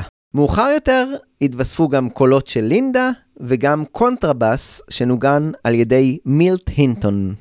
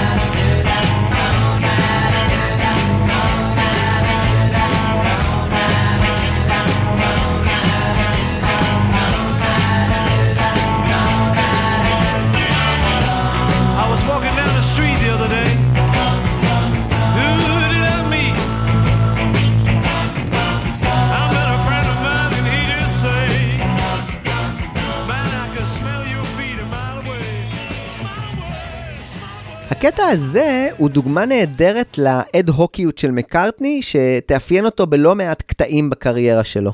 בנקודה מסוימת, פול שמע את הבאס שלו מהדהדת במעין קול דיסטורשני שכזה. הטכנאים העירו לו, אבל מקארטני פשוט אהב את מה שהוא שמע, והמשיך לנגן ככה. התוצאה היא אה, בס מהדהד ודיסטורשני, רק ללא שימוש באפקט, כמו שנעשה אז ב-Think for Yourself של הביטלס, רק ששם נעשה שימוש באפקט הפאז, אבל מקארטני לא הסתפק בזה. הוא גם ייצר שמונה ערוצים מהבס, כדי לעבות אותו עוד ועוד ועוד. בנקודה מסוימת, הקולות, הבס והגיטרות מתאחדות בשיר באופן אירוני למעין wall of sound spectory שכזה.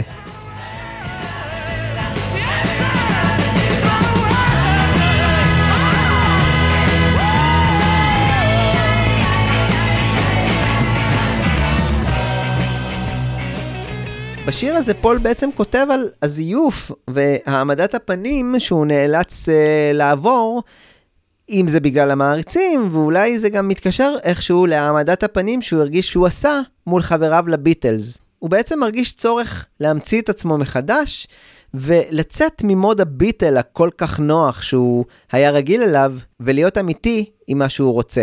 הלכתי ברחוב לפני כמה ימים. את מי פגשתי? פגשתי חבר שלי, והוא אמר, בן אדם, אני יכול להריח את הבל הפה, או הזיוף שלך, מקילומטרים.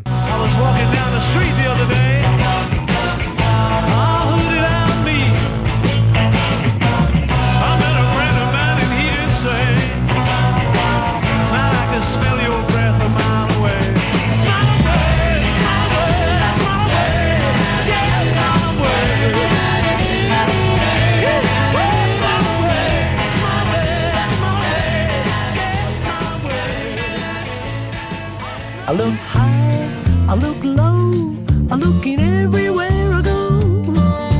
Looking for a home in the heart of the country.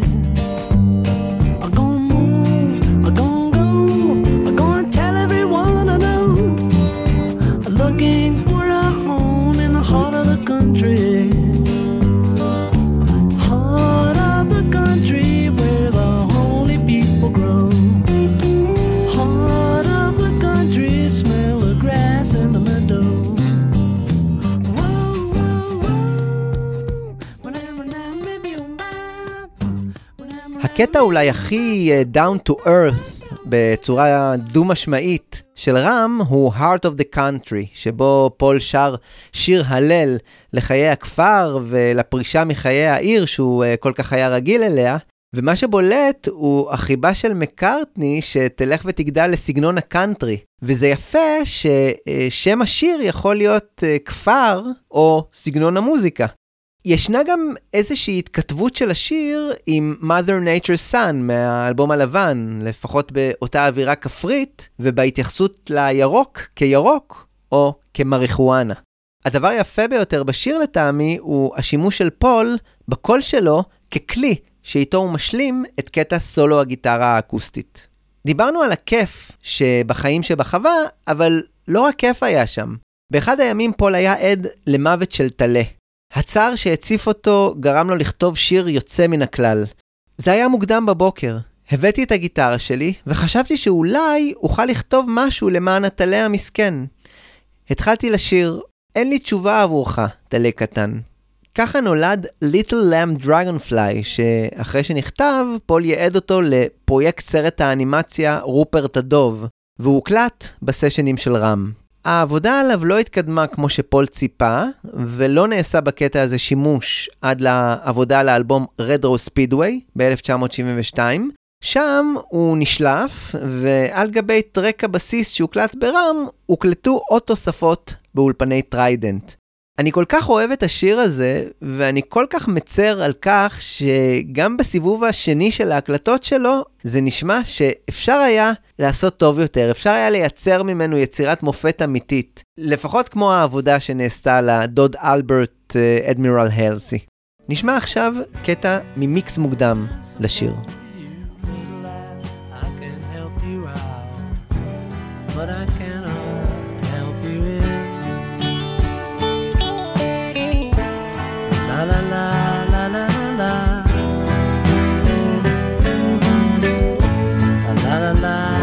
la la la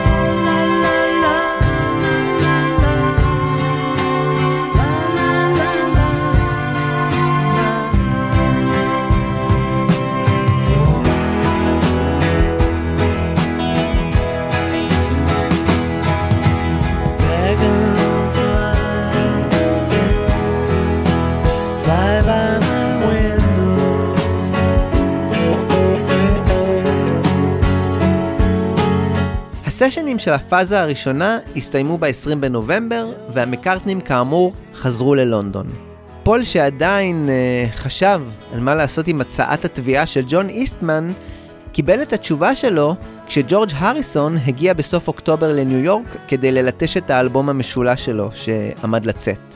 הריסון הרים טלפון לפול וקבע להיפגש איתו למעשה בפעם הראשונה מאז פירוק הביטלס. כשפול העלה בפגישה את האפשרות שהוא יעזוב את אפל ויקבל את הרווחים שלו באופן נפרד, הריסון באופן המקסים שלו ענה, אתה תישאר ב fucking label הזה, הארה קרישנה.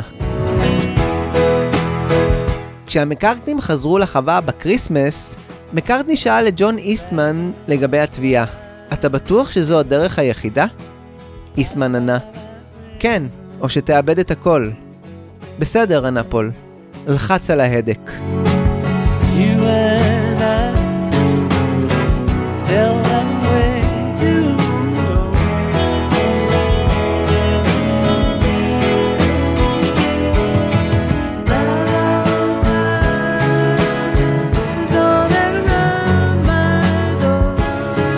התביעה של מקארטני הוגשה לבית המשפט בלונדון ביום האחרון של דצמבר, ובינואר הם חזרו לניו יורק, כשמקארטני מזוקן שוב, ולינדה בתחילת הריונה עם סטלה.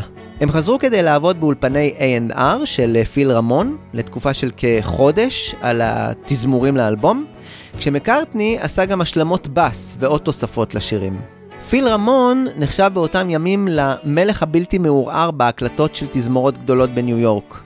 הוא סיפר שהוא גם עזר למקארטני בסשנים הללו להשיג צליל בס איכותי ככל האפשר. La la la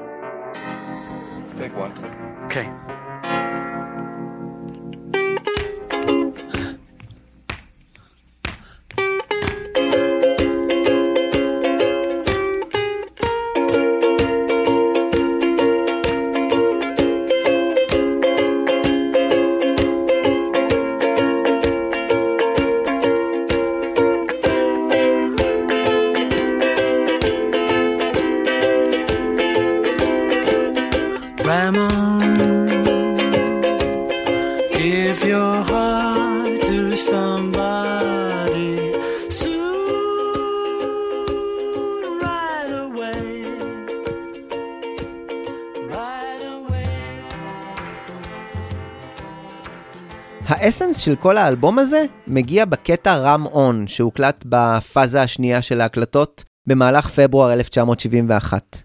מקארטני חיבר בו את העבר עם העתיד, והתווה את הדרך קדימה עם המנטרה הקטנה הזו שלו. רם און הוא הקונספט של האלבום. כמו אותו אייל, הזכר המרשים של הכבש, שהוא חזק ועוצמתי, מקארטני רצה גם הוא לשעוט קדימה. הוא עצמו השתמש במילה ramming, ההתקדמות קדימה והשארת העבר מאחור, אבל הוא עדיין משאיר לעבר שארית קטנה. Ram On הוא גם פול רמון מ-1960, אותו שם במה שהעניק לעצמו מקארטני אז כשהם היו ה Silver Beatles. בכל הקונספט הזה של האייל, ישנה גם קריצה לשיר עם מקומי מסורתי עתיק יומין שנקרא The Derby Ram, שהתפתח מכל מיני טקסים פגאנים שהעלו את האייל לדרגת קדוש, כי הם סברו שהוא קרוב משפחה של האל היווני פן, שהיה אל הרועים והעדרים. אבל פן גם ייצג את אותה מוזיקה שאותם רועים ייצרו. מצד שני, הייתה סברה שהאייל מייצג את השטן בגלל הקרניים המעוקלות שלו. הפואמה הזו, שהגיעה עד לדרבי בצפון ארצות הברית, סיפרה את סיפורו של אייל ענקי וכיצד מתקשים לשחוט אותו.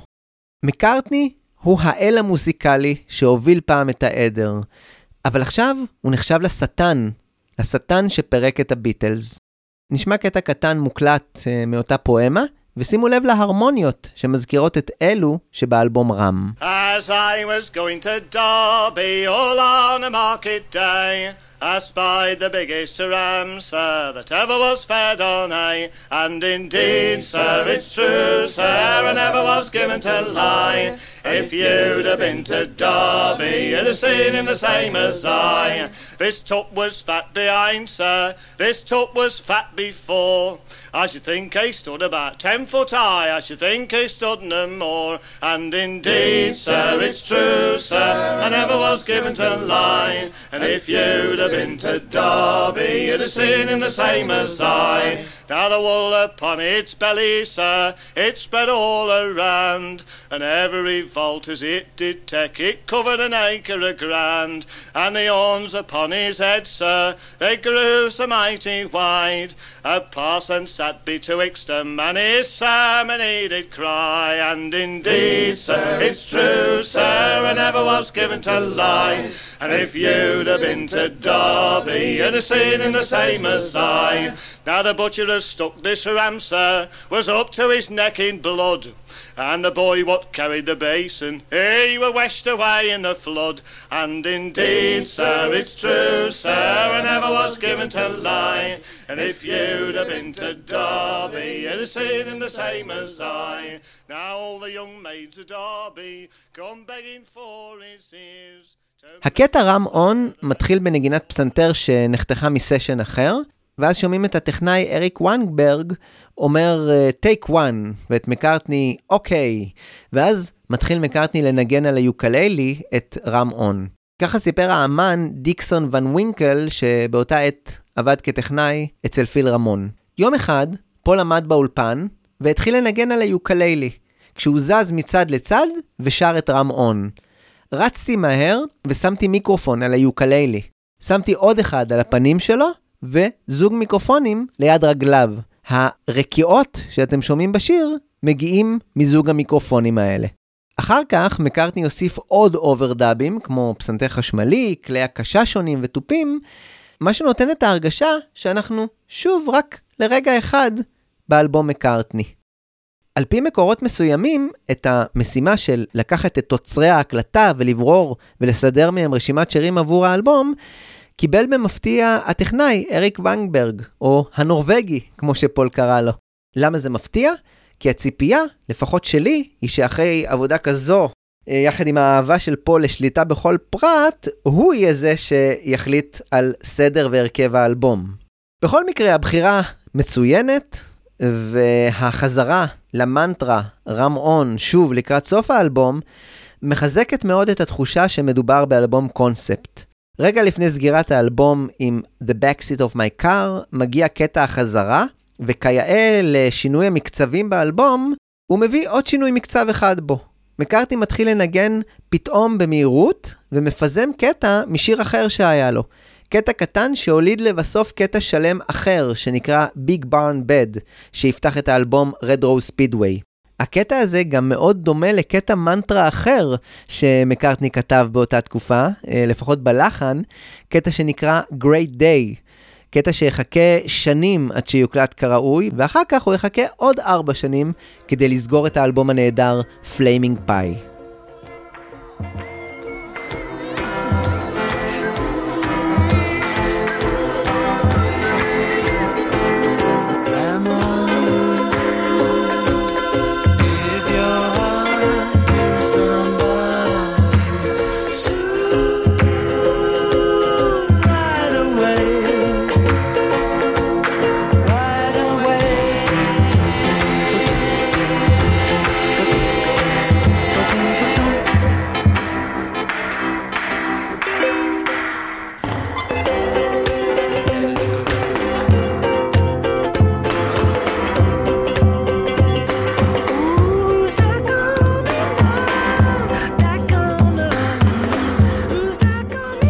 קטע נוסף שהוקלט בפאזה השנייה באולפני A&R בניו יורק, היה קטע אינסטרומנטלי בשם Great Cock and Seagull Race. והוא היה עוד ניסיון ל jam session בלוזי של מקארטני, אה, שאין הרבה מה לומר עליו.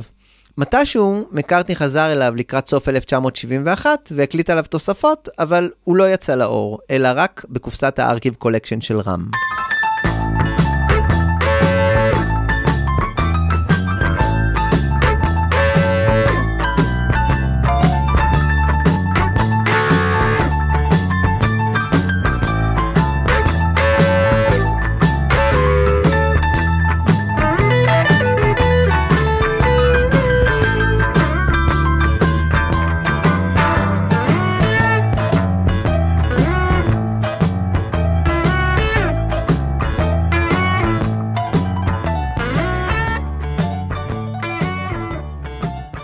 המשפט של פול נגד הביטלס נפתח בינואר, ולקראת סוף פברואר 1971 חזרו המקארטנים ללונדון כדי שפול יוכל להעיד בבית המשפט. בתמונות, בדרכם לבית המשפט, אפשר לראות את לינדה ואת פול מהלכים ברחוב, כשפול לבוש בחליפת הטומי נוטר שלו, שאיתה הוא גם הצטלם לעטיפת האלבום Abbey Road.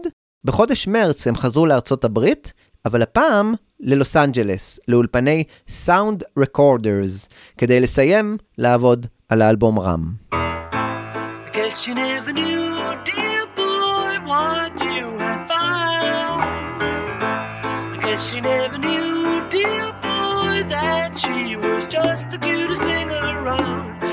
You never knew, what you had found. Dear boy. I guess you never saw,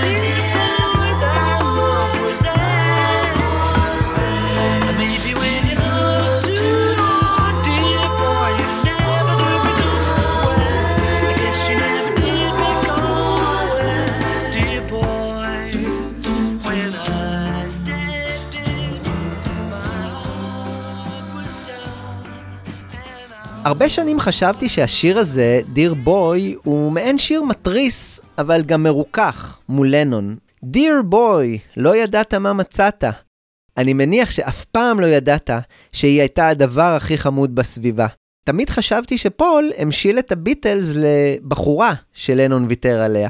באותה תקופה היה למקארטני שיר עם שם דומה, Dear Friend, שכן הוקדש ללנון וכן היה מפויס, והוא דווקא נכתב לאחר פסק הדין במשפט התביעה של מקארטני נגד חבריו, במין ניסיון התפייסות. בתהליך הזה של סגירת החשבונות באלבום Ram, מקארטני לא סגר חשבון רק עם לנון וחבריו לביטלס.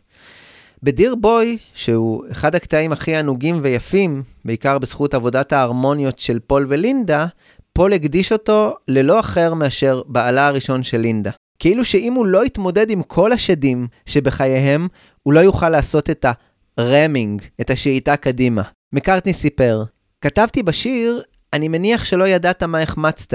אף פעם לא אמרתי לו את זה, וזה היה מזל גדול מבחינתי בגלל העובדה שהוא שלח יד בנפשו. השיר היה עליו כי חשבתי לעצמי, אלוהים, היא כל כך מדהימה, לא הבנת את זה? אכן בשנת 2000, אה, ג'ו מלבל נמצא ירוי בראשו, בביתו בטוסון אריזונה, והשוטרים שהגיעו לשם לא ידעו לקבוע האם באמת מדובר בהתאבדות, או האם זה אולי רצח. זה באמת היה מקרה מצער, אבל לא סתם הזכרתי את טוסון אריזונה, כי זו לא הייתה הפעם הראשונה שמקארטני השתמש בבחור כהשראה לשיר. כשהוא הרכיב את הדמויות עבור השיר Get Back, אז ג'ו שימש כהשראה עבור ג'ו ג'ו, שהגיע מטוסון אריזונה. כזכור, עד לאלבום הזה, למרות קטעי ההרמוניה הנהדרים בשירי הביטלס עם ג'ון וג'ורג', מקארטני לא ממש שילב הרמוניות נשיים בשירים שלו. כן יצא לו להכניס לאולפן את שתי המעריצות, או ה Apple Scruffs, בתחילת 1968, כדי להוסיף קטע נשי לפזמון של Across the Universe, וכן, זה נכון, הוא עבד עם מרי הופקין, אבל הוא בהחלט נכנס כאן לטריטוריה חדשה עבורו. צריך לומר שהוא כן הביא איתו מטען שהוא למד מעבודה עם ג'ורג' מרטין, כשהשיא היה בשיר Because, שם מרטין ממש כתב תזמור של קולות אנושיים. ככה מקארטני סיפר על העבודה עם לינדה. לינדה ואני בעיקר עשינו את קטעי ההרמוניה ברם. אלוהים, כמה העבדתי אותה באלבום הזה. בגלל שהיא לא הייתה מהתחום, היא זייפה מעט. אני לא הייתי הבחור הכי נעים להיות איתו, אני מניח. היא הבינה שזה חייב להיות טוב ושאי אפשר לחפף. ממש עשיתי לה חיים קשים, אבל היינו ממש מרוצים מהתוצאות. כשפול דיבר עם לינדה על הדבר הבא, או על ההרכב הבא, שאף אחד מהם לא ידע מה הוא יהיה, הוא שאל אותה האם היא הייתה רוצה להצטרף למין הרכב שכזה. מה עוד אפשר לענות למקארטני לשאלה שכזו? היא ענתה שכן, ופול הנלהב החל ללמד אותה לנגן דברים בסיסיים בקלידים. מבחינה אינסטרומנטלית, השיר הזה הוא שיר פסנתר של מקארטני, שבתהליך מורכב, הורכב layer על layer, שכבה על שכבה. למעשה, זה הקטע היחיד החדש שהוקלט באולפני Sound Recorders בלוס אנג'לס. הוא הוקלט כמעט לאורך כל חודש מרץ 1971, וכמו שאמרתי, ממש שכבה על גבי שכבה. דני סייוול הגיע גם הוא, ותרם תופים נהדרים, עוצמתיים ודרמטיים, שבלעדיהם זה לא היה זה.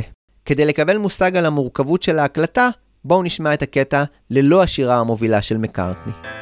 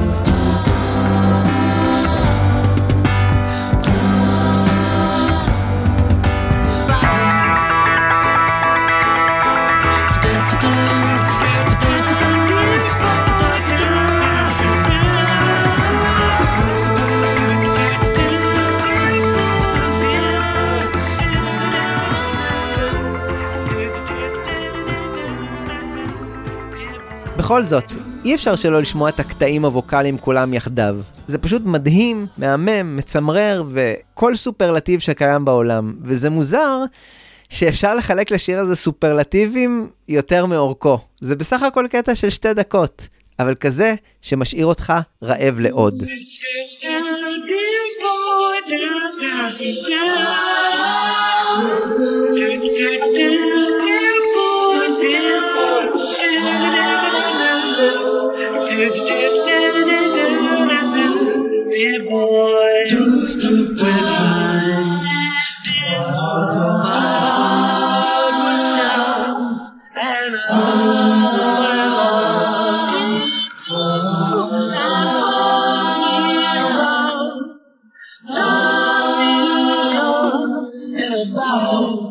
בתחילת מרץ התקבל פסק הדין במשפט של מקארטני נגד הביטלס. בית המשפט צידד בטיעוניו של מקארטני ומינה רואה חשבון חיצוני שינהל מעתה את ענייני הביטלס.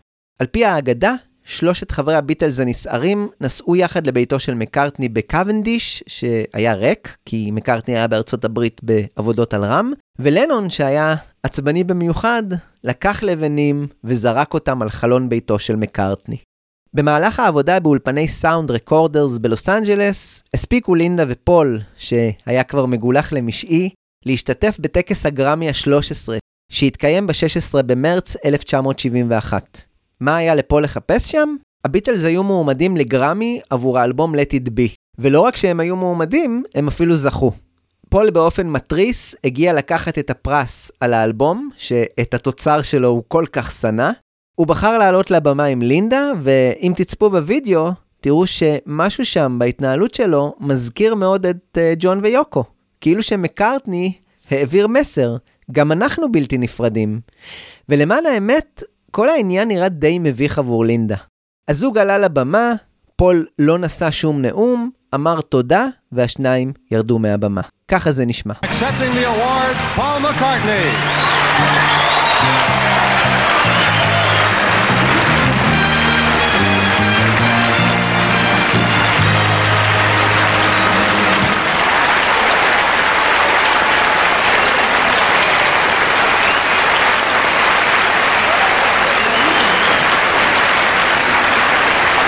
Thank you.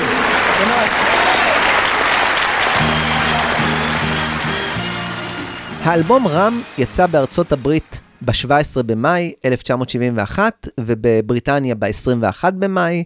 על העטיפה שלו אפשר היה לראות את פול בחווה כשהוא אוחז בקרניו של אייל, כיאה לשם ורוח האלבום. אני מודה שאני ממש אוהב את העטיפות של שלושת האלבומים הראשונים של מקארטני, אבל את הצהוב של רם אני הכי אוהב. במיוחד כשאני מסתכל ימינה ורואה את הכיתוב שהקדיש מקארטני ללילי. מי זו לילי? זה ראשי תיבות של לינדה, I love you. צריך יותר מזה? על העטיפה אפשר היה לראות עוד משהו בבירור. זה אלבום של פול ולינדה מקארטני.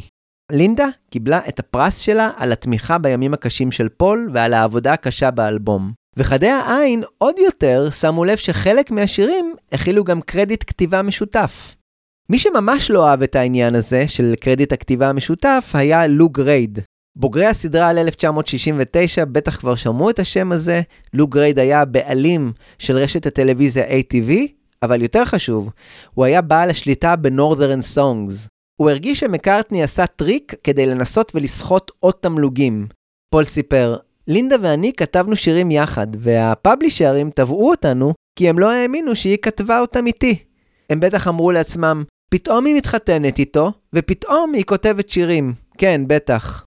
אכן לו גרייד תבע, והפשרה בבית המשפט הייתה שמקארטני יפיק ספיישל טלוויזיוני עבור חברת ATV, שיכניס רווחים לחברה.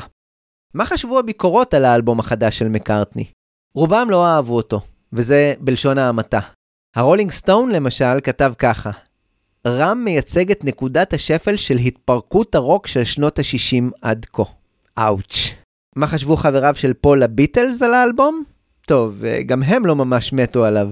רינגו אמר למלודי מייקר, כן, אה, אותו המלודי מייקר שהתחיל את סיפורנו עם המכתב של פול, ככה: אני מרגיש עצוב כלפי האלבומים של מקארטני, כי אני מאמין שהוא אמן אדיר, יצירתי ופיקח, אבל הוא מאכזב אותי באלבומים שלו. אני לא חושב שיש שיר אחד ברם. אני מרגיש שהוא מבזבז את זמנו. ככה אני מרגיש. זה נראה שהוא הולך בדרכים מוזרות. לנון, לעומתו, היה חסכן במילים. חשבתי שזה אלבום נוראי. האלבום מקארטני היה טוב יותר כי לפחות היו בו כמה מנגינות, כמו ג'אנק.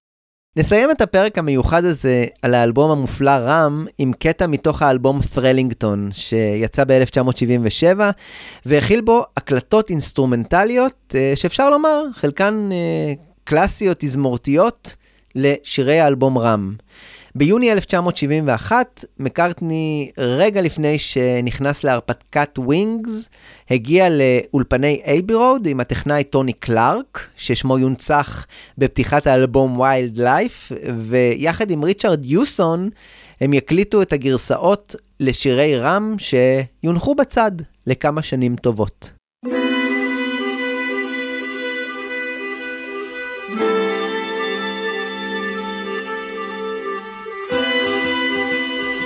אני הייתי אורי קואז, זה היה פול מקארטני עם האלבום רם. אני מקווה מאוד שנהניתם מהסיפור המופלא של האלבום, ואנחנו כמובן ניפגש בפרק הבא בפודקאסט. עד אז אתם מוזמנים להאזין לשאר פרקי הפודקאסט שכבר התפרסמו, יש כבר לא מעטים מהם, ולקרוא בבלוג את הפוסטים הכתובים, שמהם יש כבר כמה מאות, ולעשות לייק לדף הפייסבוק כדי לקבל את כל העדכונים. ואם תרצו, תוכלו להירשם ל mailing list בבלוג ולקבל עדכונים במייל על מה חדש בביטלמניקס. תודה רבה מקרב לב שהייתם איתי. ביי!